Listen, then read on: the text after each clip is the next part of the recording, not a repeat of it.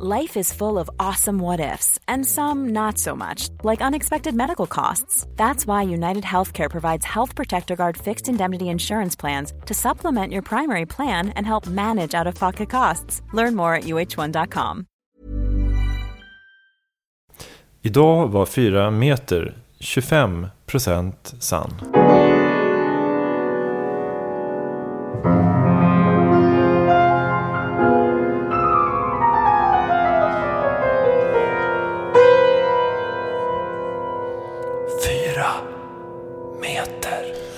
Hallå och hjärtligt välkomna till ännu ett avsnitt av eh, Vänskapspodden 4 meter som är ett samtal, ett enkelt samtal mellan två män med exakt samma kroppslängd och i princip samma ålder. Vi var ju lite inne på det förra veckan att jag påstod att du var 49 och att jag var 49 och det stämmer inte utan du är 46 och jag är 48. Och, och, så, att, eh, Och så är det med det. så är det med det Så kommer det alltid vara. Ja. Och inte bara det att vi är lika långa, utan vi har samma namn också.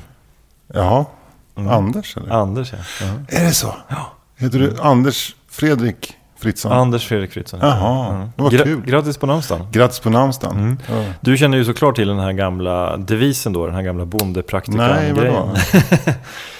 eh, om Anders eh, braskar så slaskar det. Just det, på julen. Ja. Då det innebär att på Andersdagen då, 30 november, om det, om det braskar då, det vill säga om det, är här, om det är kallt och krispigt och liksom snön ligger blank på, på, på gator och vägar.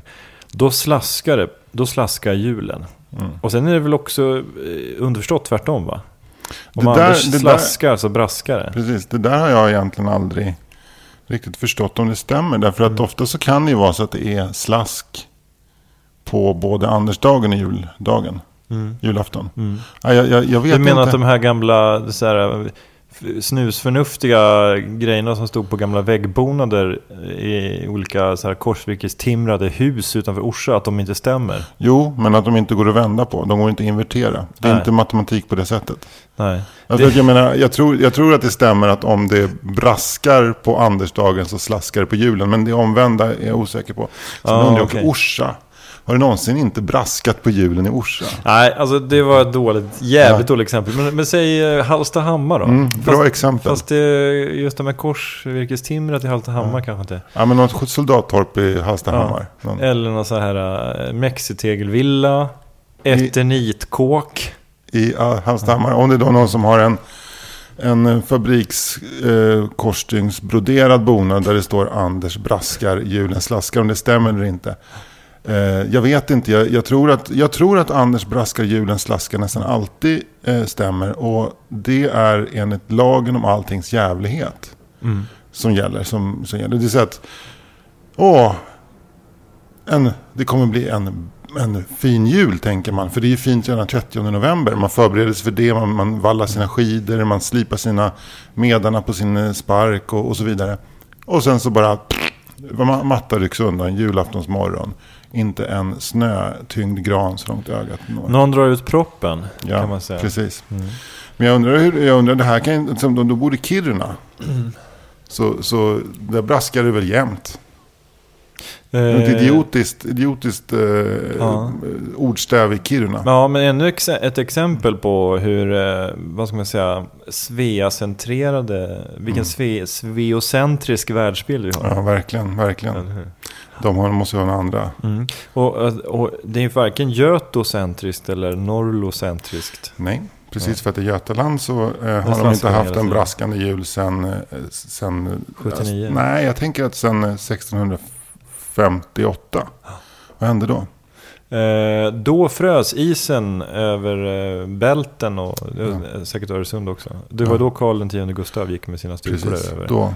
Och eh, lyckades eh, med sitt eh, lilla smarta tricks, med sitt partytrick.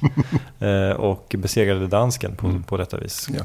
Och eh, vilket innebar då i förlängningen att Skåne idag är svenskt. Ja. Även om det var lite andra stridigheter också. ja, men det här var väl liksom det som... Slaget vid Lund till exempel, Mm. 1600, Ingen aning. nej, 79 tror jag. Ja, ja.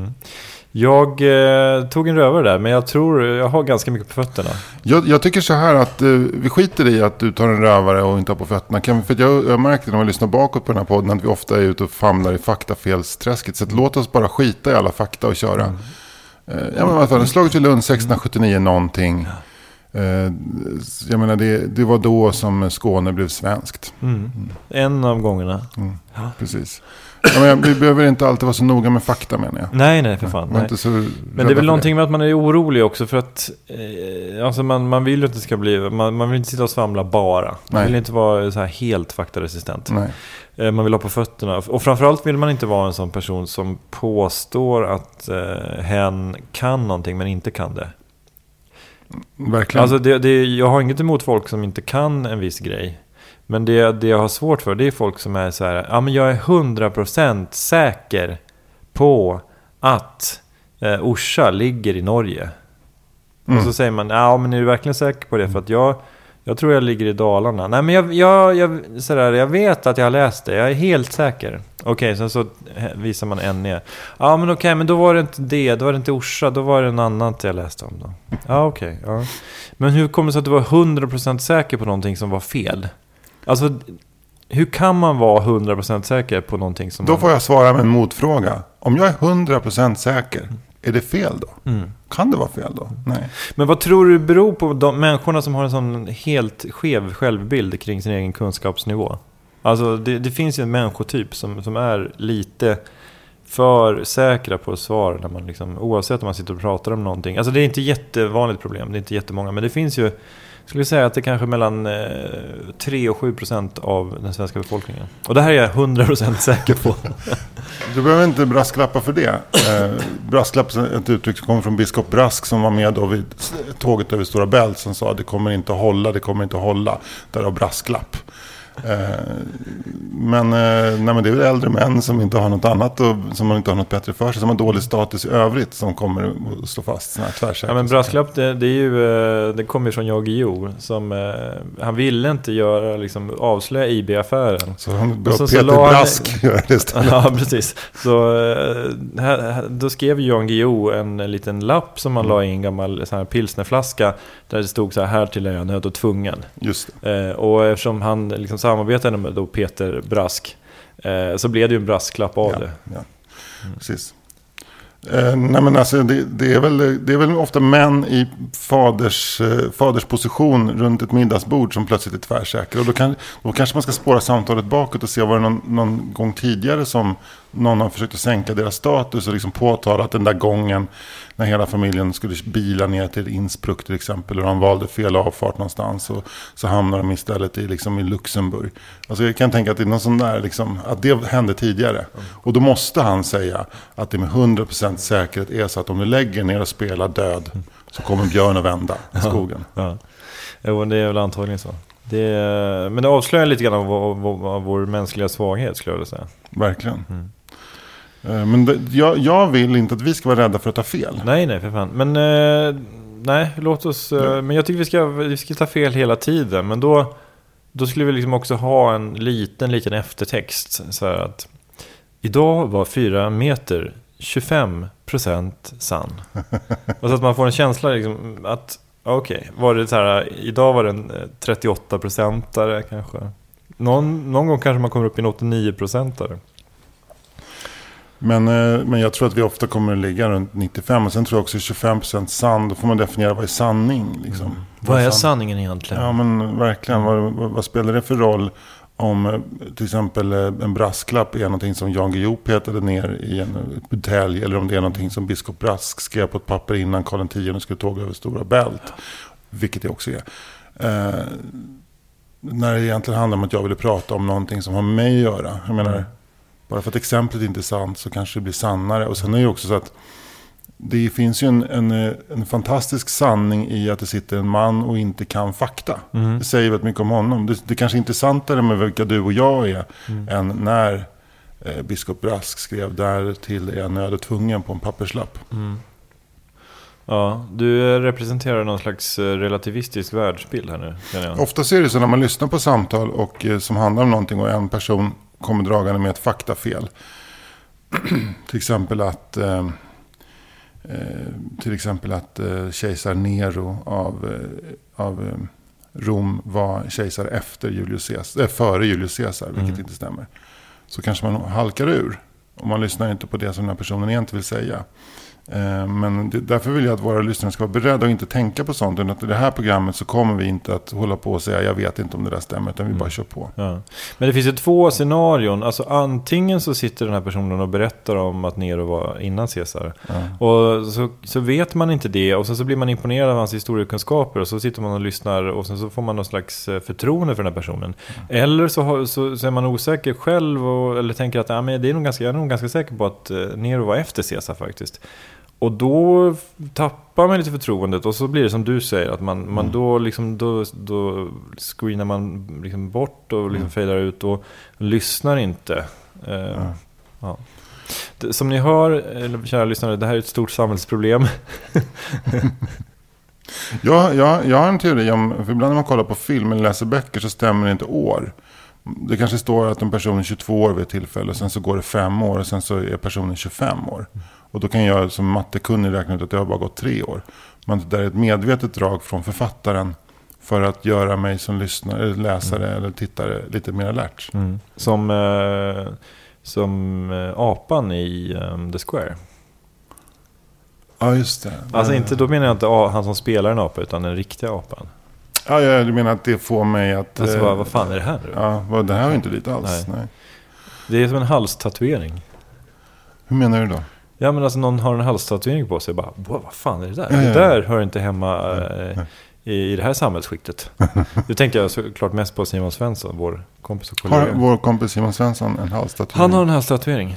Ja. Det här är alltså den... Här, en, en, en person, eh, ståuppkomikern Simon Svensson, som är sprungen ur en lundensisk medelklass. Och som, men han, gör, han har ju verkligen gjort det till en grej att ha lite blått hår och eh, halstatueringar. Att, att han, han har ju tänkt så här, halstatueringar, det är bara mördare som har halstatuering. Därför ska jag också ha det. Att han, han, eh, han är kulturellt approprierar han eh, halstatueringen kan man säga. Ja, det är sant. Han har verkligen kulturellt approprierat Death Row. Ja. Sin, på det sättet. Men, Exakt. eh, han, för att egentligen så ser han ut som Kalle i Kalle och Hobbe. Punkt Mm. slut. Hur han än beter sig. Även om han hade liksom noshorn och tatueringar i ansiktet. Så skulle man bara tänka, där kommer Kalle, Kalle och Hobbe. Ja, han kan ju aldrig se farlig ut. Nej. Eh, han han eh, kör också ofta, han var tidig med nagellack också. Ja, just det. Men det drar ju åt ett lite annat håll ju. Det var ett queer-håll. Mm. Ja. Så att, men jag tror att han, den queera Simon Svensson eh, kom innan den, den farliga, inom citattecken, Simon Svensson. När halstatuerade han sig? Ja, ett par år sedan kanske? Jaha. Tre? Närmare Inte. 40? Ja, visst. En 37. Nej, Mm. otroligt. Ja. Har du funderat på att tatuera dig någonstans? Kanske inte på halsen? Nej, jag har, ald- eller jag har aldrig funderat på att tatuera mig. Och om jag skulle börja fundera på att tatuera mig så hade jag nog ändå inte kommit på vad jag skulle göra för någonting. För att jag skulle få väldigt prestationsångest. För det, det var tvunget att vara så fruktansvärt eh, välfunnet och snyggt. Mm. Både estetiskt snyggt och fyndigt Ja, slash roligt. Det ska stämma med både komikern och arkitekten. Ja, du hör ju. Ja. Det, det här, det, så här är mitt liv. Jag har faktiskt ett förslag på vad du skulle kunna tatuera. Mm. Och det är din, eh, din egen eh, huvudprofil sett framifrån. Eh, För den, jag minns, förut hade du en blogg. Mm. Och då så hade du en liten bild som en vignettbild. Och då var det som du i bakljus tror jag. Så man såg bara liksom den här huvudformen och de här öronen. Mm. Som är väldigt grafiskt du. Och det skulle vara snyggt som en tatuering. Faktiskt. Ja. Det är liksom lite Linus på linjen. Eh, så. Precis. Den, den, eh, den är, har jag gjort själv. Mm. Den där lilla Ja. grafiken såklart. Det är bara att sl- smälla på den på... Ja, på axeln. Eller att du smäller på den på ansiktet. Precis bara innanför. Så att den blir lite ur fokus liksom. Det är roligt med här, någon som tatuerar en penis på sin penis och så. Ja. Eller så här, tatuerar en kondom på sin penis. ja. Ja, men jag är skyddad. Jag är skyddad. Kolla själv. ah, jag trodde inte det var skillnad. Ja. Ja. Men eh, vitsiga tatueringar är ju svårt. Mm. Av den typen. Men tills man kommer till en punkt där man har så, Nisse Hallberg har ju så mycket tatueringar, vår, också vår komikerkollega och kompis. Så att där, men där tror jag det har släppt lite grann för honom. Mm. Alltså att han har så mycket så att han kan, nu kan han bara göra något ku- lite kul. För Mm. att det är inte så prestigeladdat längre. Eh, jag tycker nästan att det är snyggt när det blir på den nivån. Alltså det har varit fult ett tag men det blir snyggt för att det är så mycket plotter. Och, och han, har skrivit, och han har ju tatuerat sig fel också. Tatuerade inte han in Zlatans tröjnummer? Och sen så tatuerade han fel så han var tvungen att skriva plus ett. så här, så, någon sån grej var det han gjorde. Ja. Jag var nere på, vi har ett, ett, ställe i Gamla stan där jag handlar lunch varje dag som heter Bröd och Salt. Ett väldigt trevligt litet café. Det är en kedja. Det är en kedja. Mm. Funger, en välfungerande, de är, det är en kedja som har lyckats med den här känslan av att var, var och en går in känns som att du går in hos en enskild näringsidkare som har en egen smak. Lite som Il Café då. Mm. Ja, men där var det en tjej som var så tatuerad så att det gick inte att inte bara rygga tillbaka. Hon var, full, hon var helt tatuerad i hela ansiktet. Var hon eh, kund eller person? Hon var kund. Ja. Hon var kund. Helt ansiktstatuerad? Ja, hon var, det var ett pussel i ansiktet tror ja. jag. Och läpparna var svart tatuerade. Oj. Och sen väldigt mycket piercing också ja. i ansiktet. Jag, jag, jag, jag har ingenting om det. Men hon kan ju inte möta en enda ny människa någonsin utan att den personen ryggar tillbaka. Nej. för hennes tatueringar. Och mm. där hon alltid då måste bevisa att hon inte är så här farlig som hon ser ut. Mm. Eh, vilket blir på något sätt en konstig motsatt reaktion mot idén med att ansiktstatuera sig. Att ständigt gå runt och bevisa att hon är ganska vanlig och typ så här, eh, väntar på växel tillbaka och liksom tar sin kölapp och eh, frågar om det är nötter i, i bullarna. Så här, liksom vanliga grejer. Ja, precis. Fast egentligen ser hon ut som liksom någon slags att de skulle eh, liksom dricka blod. Människa. Ja. Dricka blod från en get varje mm. fullmåne. Jo. Nej, men det, det är en lite intressant paradox där faktiskt. Eh, men, vad, men, men eh, det måste väl ändå vara så att hon är medveten om när hon liksom tatuerar hela sitt ansikte att det är så hon kommer upplevas? Eller tror du att hon tänker att men det är väl inga konstigheter? Ja, jag undrar verkligen hur hon, hur hon tänker. Och jag menar, det här, låter, det här kanske är i linje med att vi är ganska gamla nu. Som vi sitter och undrar, sådär, som två farbröder. Som ändå vill förstå. Mm. Varför tatuerade hon hela sitt ansikte? Men eh, det kanske började med någonting som bara... Att hon började med att hon tatuerade en liten ros på armen då. Och sen så till slut var armen slut. Och så gick hon över på överkroppen. Och så var andra armen slut. Och så stack det fram någonting. Och så tänkte jag, det syns knappt att det sticker fram. Lite bara vid kragen sådär. Och sen så byggdes det på. Det ser ut som att jag har en polokrage på mig bara. Jag ska göra en liten tår på underkinden där. På kinden kan jag göra en liten tår. En sån här tufft hår. Ah, det syns knappt. Och sen så har jag, Alltså det, det, är liksom en till. Eh, sådär, va? till slut så har det gått över en gräns. Nej, alltså, sådär, men, såhär, men vad fan, såhär, jag öppnar den här lilla, det här som är mellanlagret på Aladdin-asken och tar en, en, en trillingnöt från, från det undre lagret också. Äh, fan, jag tar den här, den här stora nu också. Sådär. Till slut bara. Finns det ingen, eh, finns det ingen choklad kvar? ja, men, det, men så kan det nog vara. Men, men alltså hela tiden så nu du och jag är ju ganska så normala på det sättet att vi sticker ju inte ut klädmässigt. Vi, vi, kanske tycker att vi har en snygg rock, men vi sticker ju verkligen inte ut på något sätt eh, här på Södermalm eller i, i Sverige generellt. Alltså vi kan ju gå för nästan vem som helst, om man inte tittar väldigt, väldigt noggrant på sömmarna. Mm. Men... Eh, du har till exempel en denimkavaj på dig där, det är inte helt vanligt. Nej, nej. Från Lee. Mm. Mm, som jag, väl, jag trivs väldigt bra den. Det är en sån här kavaj som är, som är tuff. Alltså man kan gå på en fest och man, man, man känner sig inte så här som att man har en eh, så här helt vanlig kavaj på sig. Ibland kan, om jag har en helt vanlig kavaj på mig så kan jag känna mig lite för, för dressad. Jag fattar. Ja, men den där är lite mer rock. Mm. Rocken, alltså ja. rock i meningen rock'n'roll. Ja. Men det är också som du säger att på avstånd ser det ut som en vanlig bomullskavaj. Men man måste gå närmare för att se att det är faktiskt mm. denim. Mm. Men jo, men alltså vad jag ville komma till Valentin. Det är Alltså, man, skulle, man vill ju vara den här personen som så här, tänker att, att ja, men det är väl jättekul om, om folk uttrycker sig genom sina kläder och skor och halssmycken och tatueringar och piercing. Det är väl fantastiskt att man, att man kan få vara någon annan än den här liksom konformistiska människan som det här samhället ändå verkar vilja på något sätt fostra och liksom trycka mm. ner i en så här konformistisk box.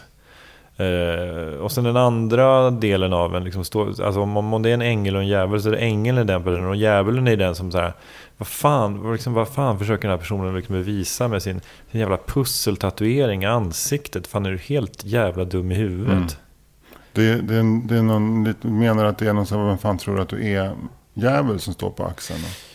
Nej, alltså jag tror, alltså nu försöker jag tänka efter i realtid här, men jag tror liksom inte primärt att det för min del är vem fan tror du att du är, men eh, det är nog mer en sådär... Uh, det är nog mer en så här, men varför måste du uttrycka din identitet så otroligt hårt. Mm. När det gäller hals, nu vet jag inte om den här pusselkvinnan, vilken socioekonomisk bakgrund hon har, men, men när det gäller halstatueringar så är det ju så här, det är ju så här arbetarklass eller under arbetarklass. Eh, och, och om, det liksom, om, om förr i tiden om man tyckte att eh, tatueringar var lite det är sjömän och kriminella, så är det ju inte längre. Men halstatueringar, det är ju liksom någon som man tänker, det här är någon som har problem. Mm. Eh, och sen, sen är det inte säkert att det är så, men det är ju liksom det det signalerar. Och eh, alltså det, det jag har svårt för är väl liksom människor som, som inte kan liksom gå utanför det där. Och det är därför som jag tycker att Simon Svenssons halstatuering är genial. Mm. Vi har säkert pratat om det här innan. Nej, det har vi faktiskt Nej. inte. Men, men det är därför som det är genialt om, liksom, om Dogges polare i Alby liksom kommer med en pudel. När Mm. alla andra har pitbull. Eller när någon liksom, på Östermalm kommer med en pitbull. Eller, Men alltså, eh, den här kvinnan är väl en konstnär, tänker jag. Mm. Alltså att hon är... Men att hon liksom bara betraktar sig själv som ett konstverk. Ja, exakt. Ja, att hon det är kroppskonstnär. Ja, kroppskonstnär. Eller, kanske, kanske, men eh, hon, det, och det han, då, då, då placerar sig hon ju på något sätt direkt i någon form av medelklassfåra. För även om du är... Och men jag tror ändå att, om jag får vara ännu mer fördomsfull då, eller om jag får fortsätta min fördomsfulla streak, Mm, så tror jag att den typen av konstnärer liksom inte kommer från en uppburen medelklass. Alltså den typen av kroppskonstnärer är ändå, de, jag tror inte att de har det kulturella kapitalet oftast. men, men, men eh, det spelar väl ingen roll var hon kommer ifrån. Nej, nej, hon nej. blir ju medelklass. Ja. I ögonblicket hon, hon sluter ihop hela tatueringen i ansiktet så, så går finns det två vägar att gå. Mm. Antingen så är det så här, det här är, det här är en halstatuering som spårade ur. Eller det här är ett väldigt medvetet val. Det här skulle jag kunna skriva en avhandling om. Ja. Och eh, hon ska följa med mig till eh, Montreal på konstmässan nu. Liksom, det, är, det är någon av de två. Antingen är man en happening eller så är man en, liksom en, en galen white trash person. alltså, jag menar hon då. Ja, ja, exakt. exakt. Jo, men, det, men det, har du, det har du säkert helt rätt i. Ja. Men jag, jag, jag upplever att, eh, att eh, fan, nu, nu är en annan grej, nu sitter jag och tycker saker här känner jag. Och det, det, det här är bara, det här är bara, det här är bara liksom kväkningar från okunnighetens träsk. Ta inte det här på allvar. Men när jag, när jag går in där eh, och ser den här kvinnan eh, stå och välja eh, bullar, om hon ska ha kanelbulle eller kardemummabulle och hon är helt fulltatuerad i fejan. Så väljer jag att se det här som en företrädare för konster. För den sköna konsterna. Inte som en, en person som har gått vilse från eh, Baltimore. Liksom. Men om det, om det, om det stod en, en kvinna med burka där inne då, skulle köpa kardemummabullar. Skulle du se henne som en konstnär också? Nej, det skulle jag inte. Du skulle se henne som en kvinna som, som är muslim. Ja.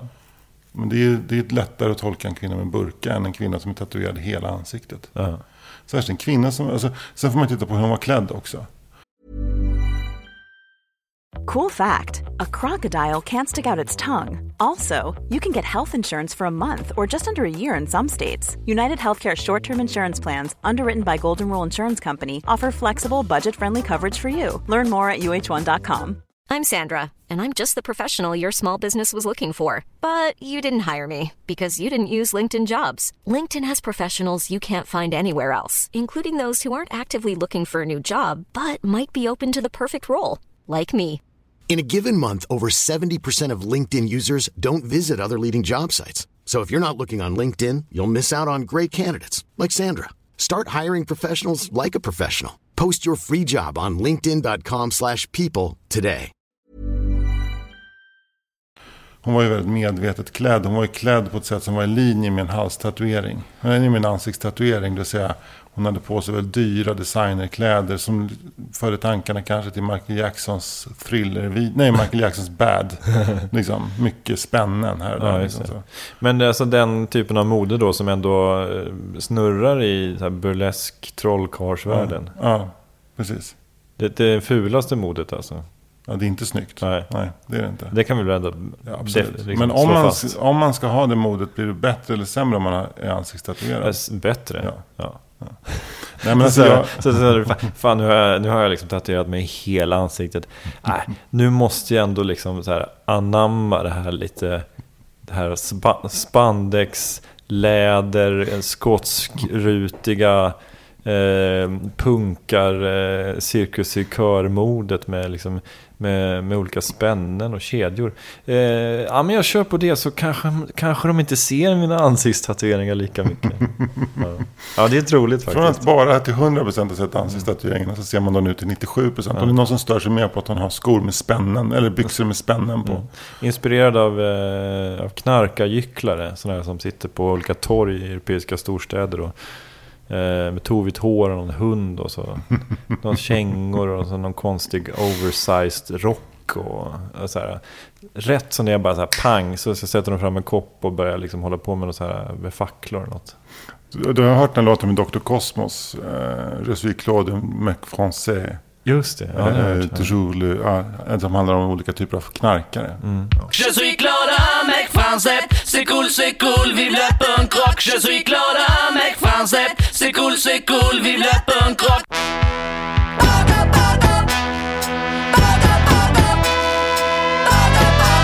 Eva klev in på Café Narkotik. Där satt 50-talsnarkomanen i ett hörn unspoken spoken word happening med beatnik, bongos och basker. 70-talspundaren med förkortning Nej, men, eh, men eh, jag kommer ihåg när jag gick en, en, eh, en kurs i något, någonting, en barnomsorgskurs. Då var det en kille där som var helt klädd i läder. Och som, det här var så kanske väldigt länge sedan, 27 år sedan.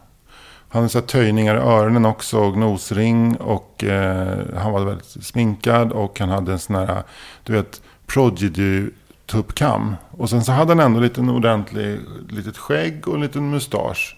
Och runda glasögon, väldigt runda. Så han såg på något sätt väldigt gemytlig ut och väldigt barnomsorgsvänlig ut. Men... eh, Så man bara liksom så här, liksom Ja, skar in att- på glasögonen och så här, precis där, då skulle man tro att det kunde Ja, men det vara var Björn Afzelius. Exakt. Det var som att den här jazzrutan och runda glasögonen var ett grafiskt språk som var starkare än töjningar. Och eh, att han gick klädd som den här ansiktstatuerade tjejen med spännen och tjockt skinn och, eh, och, och, och sandaler på fötterna.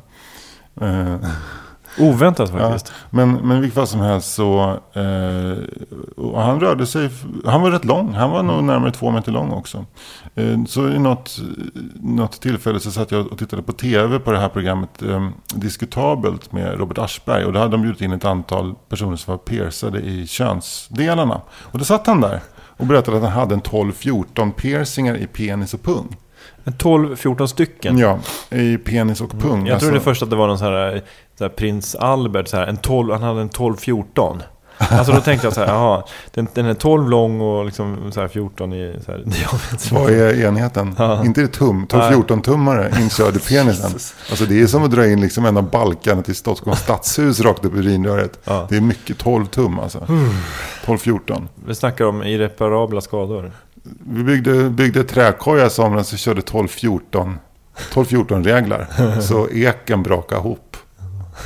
Ja, men men då, då så eh, minns jag att jag, det, började klia i min kropp när jag såg det. Bara för att jag tänkte att han går också runt klädd. Alltså att han har skinn på sig under skinn.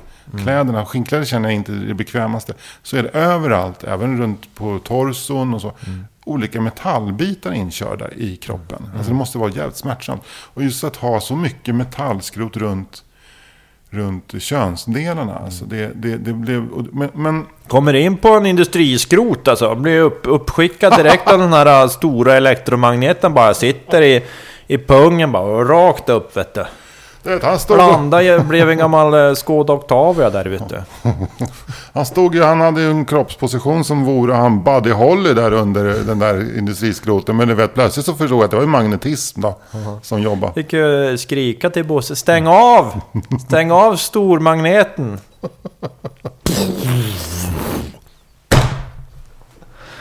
Han landade på taket på en golfer.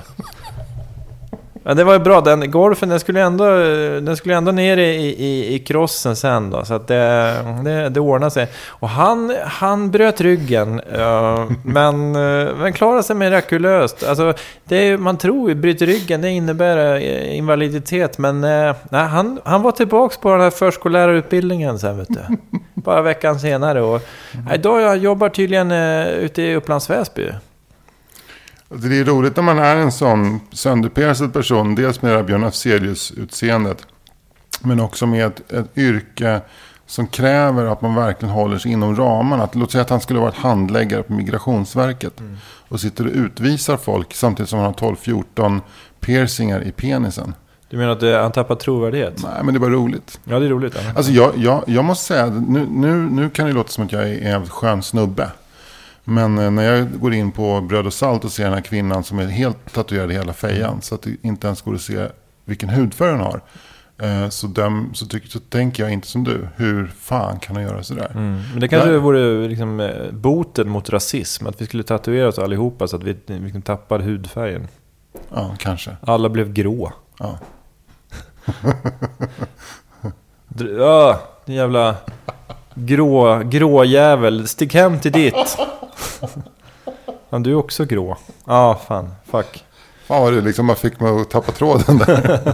Ja, det, det, Ja. det, det, men det här är jätte... Ja, ja, men, Men- smart tänkt. men Nej, det- men eh, däremot så kan jag bli provocerad när jag ser en person som inte vill någonting med sina kläder. Mm.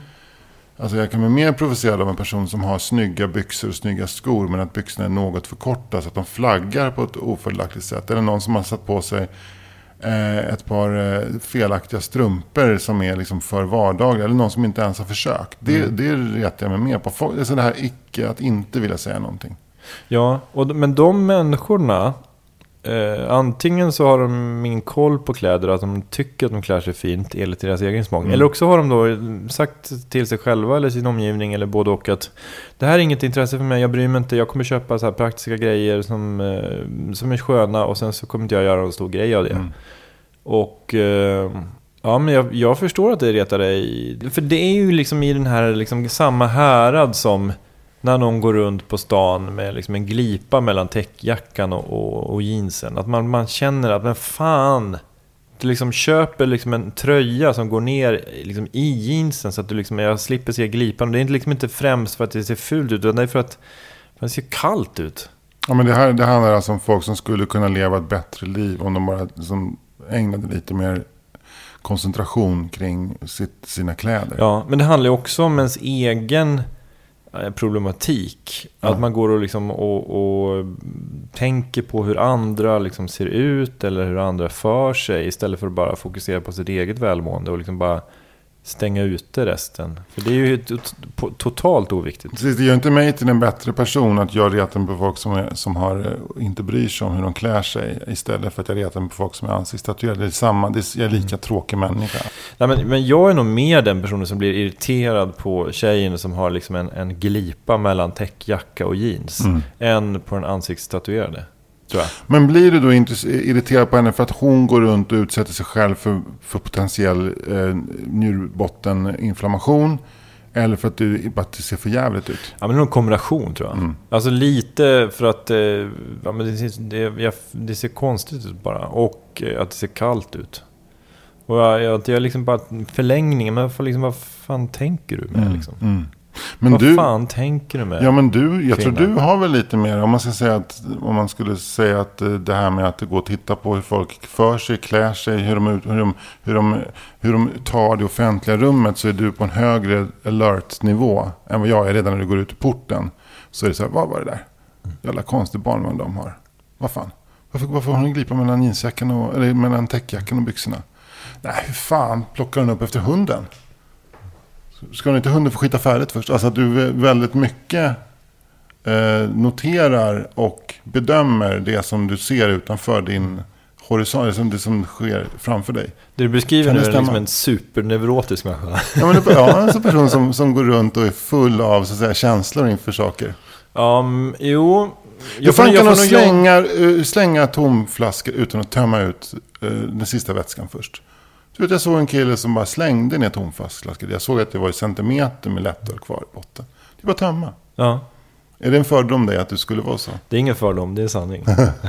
det är 100% sant. Det är ändå härligt att det är så. Ja, ja men för fan. Jag menar så här, men eh, jag får ju liksom stå och sortera liksom, i vårt soprum hemma. Jag får ju stå och sortera så här. Nu alltså, nu är det någon som har slängt så här plast i papper igen och så. Då får jag, liksom, då får jag fixa det. Mm. För jag kan liksom inte med att, att det liksom ligger i fel fraktion. Så du ställer och, och, och postsorterar, Ja, eftersorterar. ja.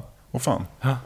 Alltså i den mån eh, det går, om det är Mm. torrt liksom. Alltså jag ställer mig inte och sorterar liksom i blöta sopor. och. Nej, nej. Det har jag Ja. också gjort. Eh, jag- jag sorterar alla sopor kan man säga. Eh, Oavsett liksom hur mycket det luktar. Jag, jag skulle kunna stå liksom och... Fanns det två sorters bajs som skulle vara i olika containers. Och någon som hade slängt fel typ av bajs i den ena containern. Så skulle jag nog flytta det bajset. Ta Nej. det bajset med, med mina, Nej. mina händer och liksom lägga den andra Nej. bajscontainern. Jag tror inte det. Därför att du, föl- du tycker att man ska följa regler och reglerna är vettiga. Och en vettig regel är att inte slänga plast i glas. För då förstör man, nå- kanske eventuellt man förstör någon typ av verktyg som används för att utvinna det här glaset. Eller vice versa. Så där har det finns. Men om, om någon har bestämt att man ska slänga olika typer av bajs i olika container. Då, då tror jag att du snarare blir rättshaverist. Och medvetet felbajsar. Alltså det tror jag. Eh, Men, men du beskriver ju liksom Alltså, du- min, min, eh, du beskriver min så här rättshaveristiska neuros på ett väldigt fint sätt tycker jag. ja, tack. Men, men vi var, jag tyckte inte vi var färdiga med han som hade 12-14 bultar i penis va? Eller? alltså, vi brukar inte hoppa tillbaka så långt i den här Ja, det podden, var- men eh, det kändes som att det fanns mer att prata om där va? Var jävligt intressant faktiskt. Ja. Men det var också... men, men, men vi var ju aldrig inne på hans eh, personlighet. Vad liksom, hur, upplevde du honom då? Dalmas. Ja, såklart. Eh, Var han såklart. från Orsa eller? Eh, ja, så har det mycket väl kunnat ha varit. Han bara, Eh, du vet i Orsa, när, när det braskar eh, i november, då är det ofta kallt på julen också. Du bara, åh fan. Åh fan. Ja, okej. Ja, men du, jag skriver upp det det här är inte bara en piercing, det är också en typ av termostat. Så jag känner ju förväg om det ska bli, ska bli kallt eller varmt. Eller Jag hade ju en, eh, en mormor hemma i Orsa va, som... Eh, hon, hon satt ju och korstygns eh, broderade en bonad. och Jag undrar vad fan ska det stå på bonaden? Och så, så, så, så såg jag till slut så stod det 12 till 14 bultar i kuken. så ska du se att julen blir en sjuken. Och då tänkte jag, fy fan det där är så jävla bra, sant. Och det där, det där är en devis jag ska leva efter. Och du vet vad jag gjorde sen? Sen tog jag bara nålen. Och det var den första bulten. Nej, men han, var, han var intressant för han var ju eh, fackligt, eh, också fackligt aktiv. Vänta, låt mig gissa. Syndikalist? Nej, jag skulle säga att han inte var syndikalist. Han var mer sammansatt än så. Mer en vanlig, eh, mer en vanlig Svenska kommunalarbetarförbundare. Skaffare. Riktig, alltså mm. gråsosse LO-kollektiv. Ja, och eh, väldigt eh, fjollig. Eh, fjo, fj- fjollbögig liksom. Men också att han var, var identifierade sig med eh, traditionella kvinnoyrken under sköterska. Och liksom att han var verkligen Men att, aktiv inom att han var fjollig, skulle du säga också att han var en, så här, en man som hade sex med män? Det skulle jag tippa på. Mm. Och jag tycker synd om de männen. Med tanke på Ja, hur det han beror ju ställts- helt ställts i- pro. Det beror ju helt på vad de vill ha för stimulans. Jo, men alltså det är inte bara fråga om stimulans. Det blir ju också alltså, den friktionen som Jo, men han... det beror ju helt Okej, på. de kanske är att gratulera då. Det finns, ju, det finns ju så många typer där ute.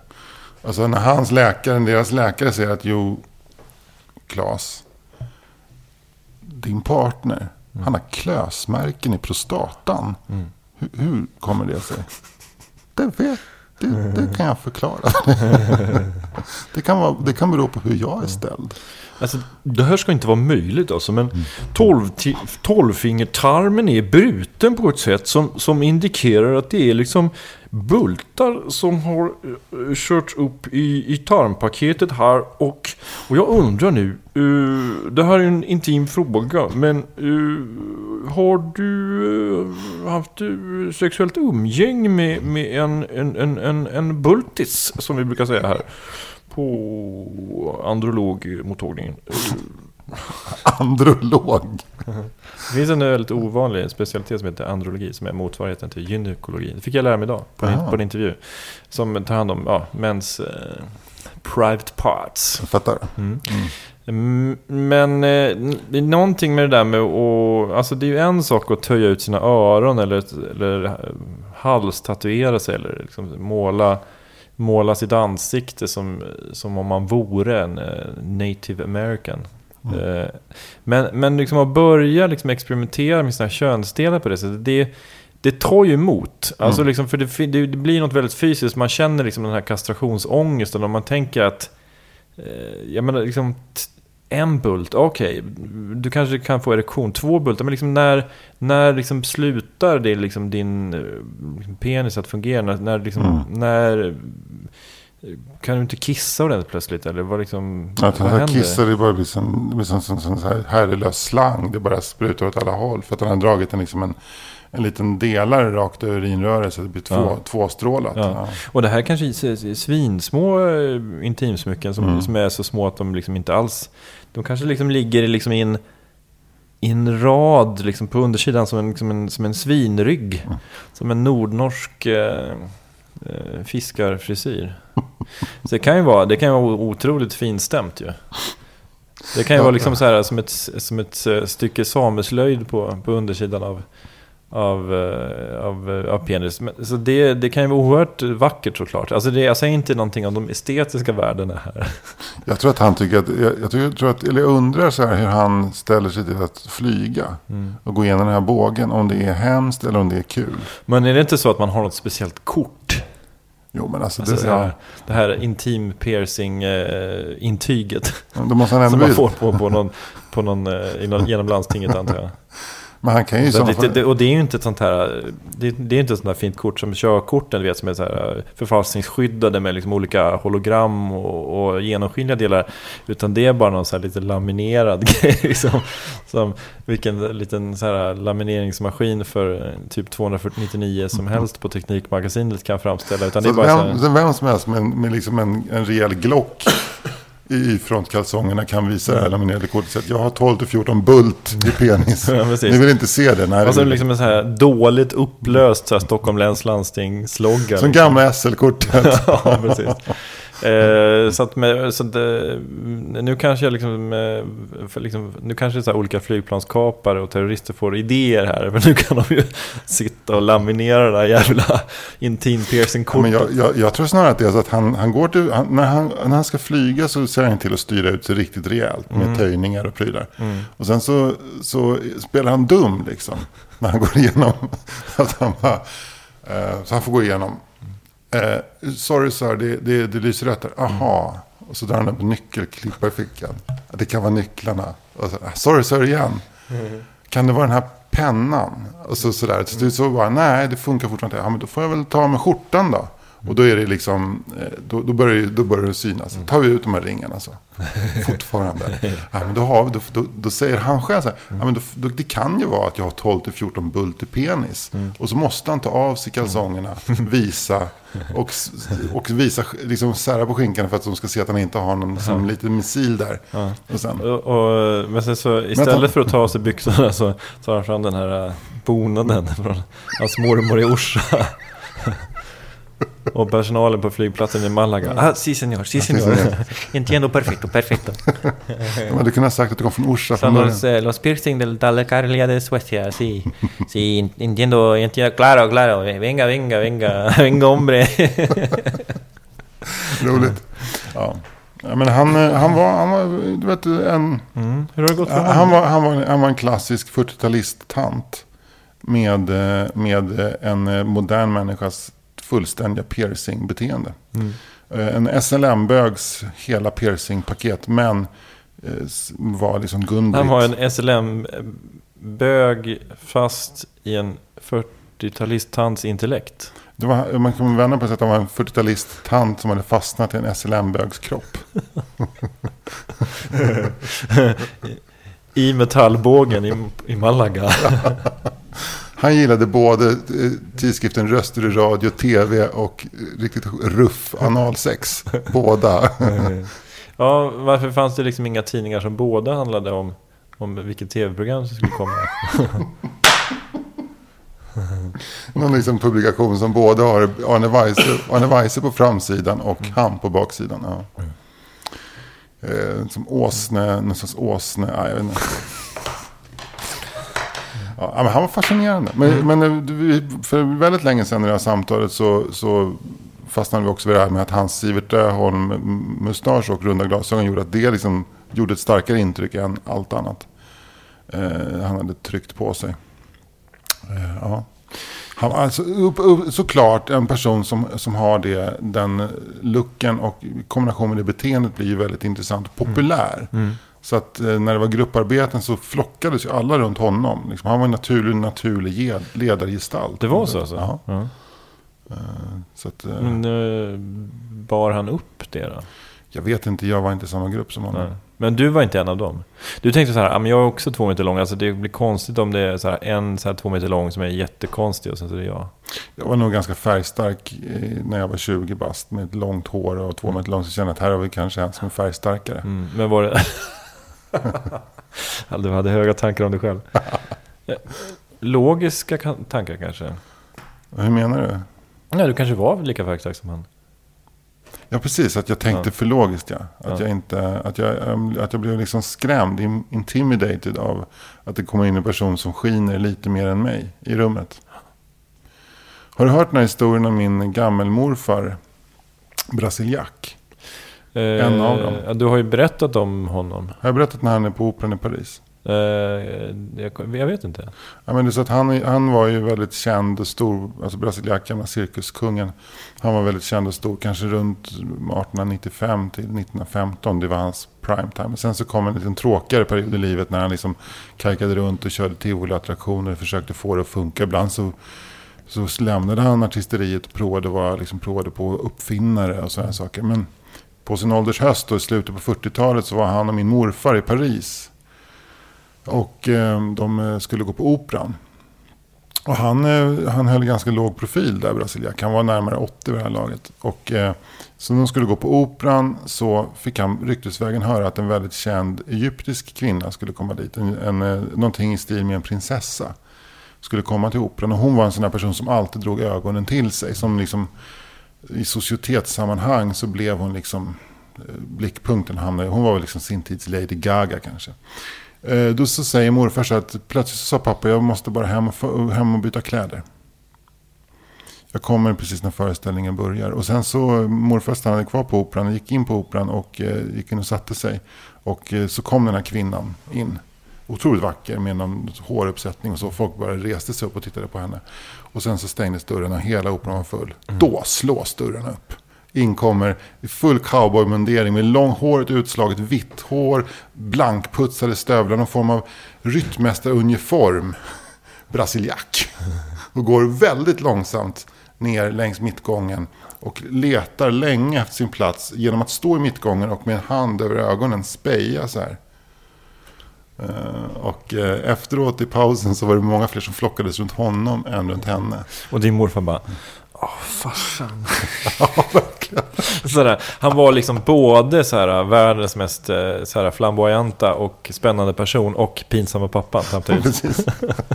Han hade tydligen sagt att det var en mycket lyckad kväll. Det var mycket lyckad kväll. Men eh, det känns ju som att eh, det, det bor ju liksom en, en film och, och en bok och en massa annat i det där liksom, i, Mm. i det här Bra- Brasiliak Mm. eh, historieriet. Mm, det gör ju det.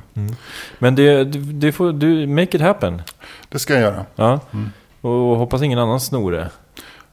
Nej, det är risken man får ta. Ja, men så är det. Men du, men du, du kan göra, du, eftersom du är en duktig manusförfattare så kan ju du liksom göra det på mycket bättre än någon annan. Ja, Tänker jag. ja. ja men det, vi får se vad som händer med den, Mm. den saken. Mm.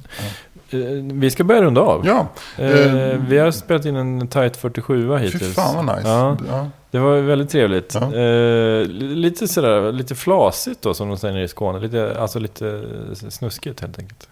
ja, men det är väl skönt om vi får bli lite snuskiga ibland, du och jag, som är så ordentliga. Ja, men det börjar med någon jävla analys av såhär, vad vi liksom, vi tyckte om liksom, olika andra, andra människor och liksom, hur vi såg på det liksom, i förhållande till klass och sådär. Ja, men det, Det, lyckades... det var väl kanske på sin höjd jättelite intressant. Men det, det blev inte intressant förrän vi började prata om liksom, bultar i, i kuken. Ska vi bestämma att han heter Klas? kan vi göra. Han hade väldigt mycket Klas-aura, Mm. den snubben. Så att, eh, jag tror att vi döper avsnittet också till Klas. Mm. Eh, men... Eh, Säljande titel. Jag tror att folk, ska, eh, om, om man får, om man får välja mellan till Klas eller han hade 12-14 bultar i kuken, vilket är bäst? Det är kanske det andra då. Eh, Men jag tycker att eh, då tycker jag nästan kanske om man ska vara lite sådär på det fin, vad heter det? Finkänsliga delen av, av, eh, titelfabriken så kanske så här 12 till full- 12 till 14 bultar i punkt, punkt, punkt då kanske. Ja, Eller 12 till 14 bultar bara. det är ju bra. Ja. För då kanske även folk som är intresserade av byggen och konstruktioner lyssnar. Mm, precis. Jag måste bara snabbt, snabbt, snabbt avsluta. Angående 12-14 bultar och byggen. Så såg jag en otrolig scen på Gamla stan igår. Som jag inte vet hur den slutade. Det var när, när ett gäng eh, byggare skulle försöka få in en stor jävla stålbalk eh, på 12-14 tum. 12-14 tum in genom ett källa, eh, vindsglugg högst upp i ett hus. Och hur här, jag föreställer mig att den här balken vägde sådär 3,5 ton hur de skulle få in den genom den här gluggen med en lyftkran. Och sen så hade de, de hade fått upp den dit och sen så in halvvägs. Men där tog liksom idéerna slut. Ja, Ja, okej. det är spännande. Jag undrar hur det gick. Okej, liksom, liksom, ja, vi lyfter in den och sen så, okej, ja, just det där snöret, det tar ju stopp där. Exakt. Och då stod det tre killar och drog i den. Och så stod det en annan kille och- i ett annat fönster och liksom vinkade så här, mer in, mer in. Och samtidigt som han försökte köra in kranen, men den slog i taket då på huset. Så att, eh, nej, det var skitspännande. Och musiken från den eh, brittiska klassikern Plankan spelades under tiden. Okej, pluggrunda. Den här veckan som kommer så uppträdde jag på Norra Brunn. Eh, på. Surbrunnsgatan eh, på, i Vasastan i Stockholm. Som har, som har kallats för svensk standups eh, mecka. Eh, det var där allting började någon gång i skarven 80-90-tal och fortfarande still going strong. Väldigt roligt ställe att gå på, på och stå upp. Och alla andra standupklubbar i Stockholm måste vända micken mot Norra Brunn. Mm, så är det faktiskt. Ja. Eh, som en hyllning. Fem gånger om dagen eh, måste man vända micken där mot, mot Norrbrunn. Eh, jag vet inte alls vilka andra som uppträder, så cool är jag. Det spelar ingen roll vilka andra som uppträder Nej. om du uppträder. Nej. Eh, det är typ onsdag, torsdag tror jag, något sånt där. Eh, så eh, har du något, liksom, har du en lucka före jul så gå in och kolla på norrabrunn.se och så ser ni vilka dagar jag uppträder och sådär. Jag har faktiskt aldrig sett dig på Norra Brunn. Jag kanske skulle gå dit. Mm, Titta. du är varmt välkommen. Ja, ja, det låter kul. Sen så vill jag påminna om vår uppesittarkväll som vi spelar in den eh, 18 december här i vår lokal. Det, börjar fyllas på med folk. Eh, och det är inte så här supermånga som kan komma in med tanke på att det är både ett popband och en popsångerska och en, en pysselpaket och en rimstuga som ska in plus du och jag och vi är rätt stora. Mm. Men det finns några platser kvar. Vill du ha någon av de här platserna så ska du bli Patreon för eh, fyra meter. Och som Patreon så kommer du inom eh, den veckan som kommer nu snart att få en liten inbjudan eh, medelst eh, e-post. Eh, Det här kommer äga rum eh, måndagen den 18 december klockan 19 här i, lokala. Och blir du Patreon så stöder du den fria konsten, det vill säga två eh, gubbar som sitter och pratar om bonader och intimpiercing. Ja, precis. Eh, Patreon.com slash 4 meter är adressen för det. Eh, och, eh, du, eh, då, då lämnar vi eh, Andersdagen och november 2017 bakom oss och bara tar ett, ett härligt kliv in i december. Sånt jävla tidsdokument Anders, det här kommer bli i framtiden. Det här, det här kommer jag lyssna på om några år och bara tänka, titta tillbaka på och tänka att det här, det här var någon slags tidsdokument. Dokument över vad, det vet jag inte riktigt. Men det, då tänker jag, kommer tänka på, då kommer jag tänka så här, det var då och nu är nu. Alltså jag tycker att jag är nöjd med det här avsnittet för att det var bara lite småprat. Ja. Jag gillar det. Ja. Jag tycker att vi hittar formen här på något sätt. Ja. Och vi har inte varit något så speciellt noggranna med faktagrejer hit och dit och sådär. Och du har inte haft så mycket åsikter heller. Nej, jag har inte haft så mycket åsikt. Jag tyckte kanske att det är töntigare att ha fula byxor än att vara tatuerad i hela ansiktet. Att det provocerar mig mer. Undrar du också kanske bara slutligen hur det var när jag var ute och käkade middag med Fight Club-grabbarna? Ja. Trevligt. Je suis un mec français. C'est cool, c'est cool, vive le punk rock. Je suis un mec français. C'est cool, c'est cool, vive le punk rock.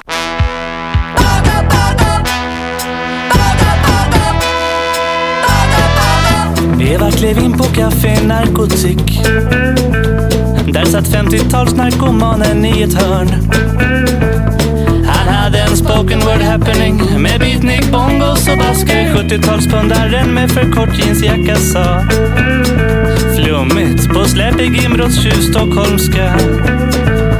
Men där var också den franske knarkaren och punkrockaren Claude. Je suis Claude, un mec français. C'est cool, c'est cool, vive la punkrock. J'aime la musique super dure docteur Martin, c'est ma vie. C'est cool, c'est cool, vive le punk rock. Toujours je danse le pogo. C'est cool, c'est cool, vive le punk rock. Pogo, pogo. Pogo, pogo.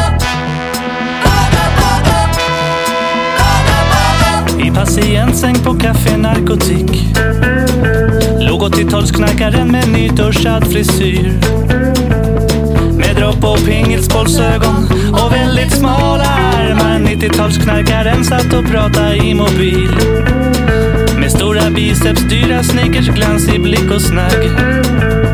Men där var också den franske knarkaren och punkrockaren Claude Je suis Claude avec français. C'est cool, c'est cool, vive le punk rock. J'aime la musique,